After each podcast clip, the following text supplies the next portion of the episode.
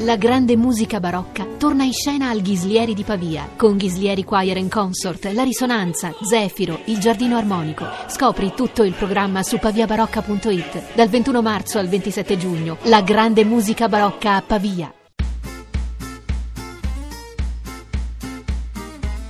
Lo sapevate che per farsi capire durante il Grand Tour bastavano tre parole? Ah, eh, sapevatelo. Alle osservazioni linguistiche dei viaggiatori che attraversavano l'Italia durante il Grand Tour è dedicato un fondamentale saggio di Luca Serianni, Lingue e dialetti d'Italia nella percezione dei viaggiatori sette-ottocenteschi. Tra le annotazioni più curiose riportate da Serianni, una del tedesco Franz von Gaudi, che viaggiò in Italia tra il 1835 e il 1838. Secondo von Gaudi si potevano evitare anche le lezioni private di italiano se solo si imparavano tre parole con cui uno può comodamente sbrigarsela da Sesto Calende fino ad Agrigento.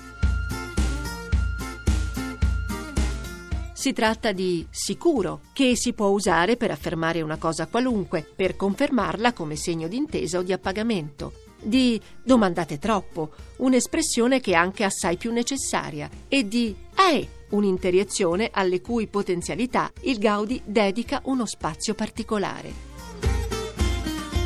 È come una chiave maestra, scrive, che va bene ad ogni serratura. Chi non vuole o non sa rispondere a una domanda non ha che da mandar fuori dalla gola un «Ehi!» Trillato e ondulante e può star sicuro che si farà perfettamente intendere da un italiano. Quanto più spesso dunque uno incastra nella conversazione queste due parole e mezza, tanto più si mostrerà a quegli abitanti versato ben addentro in tutte le finezze della loro lingua e sveglierà la loro confidenza.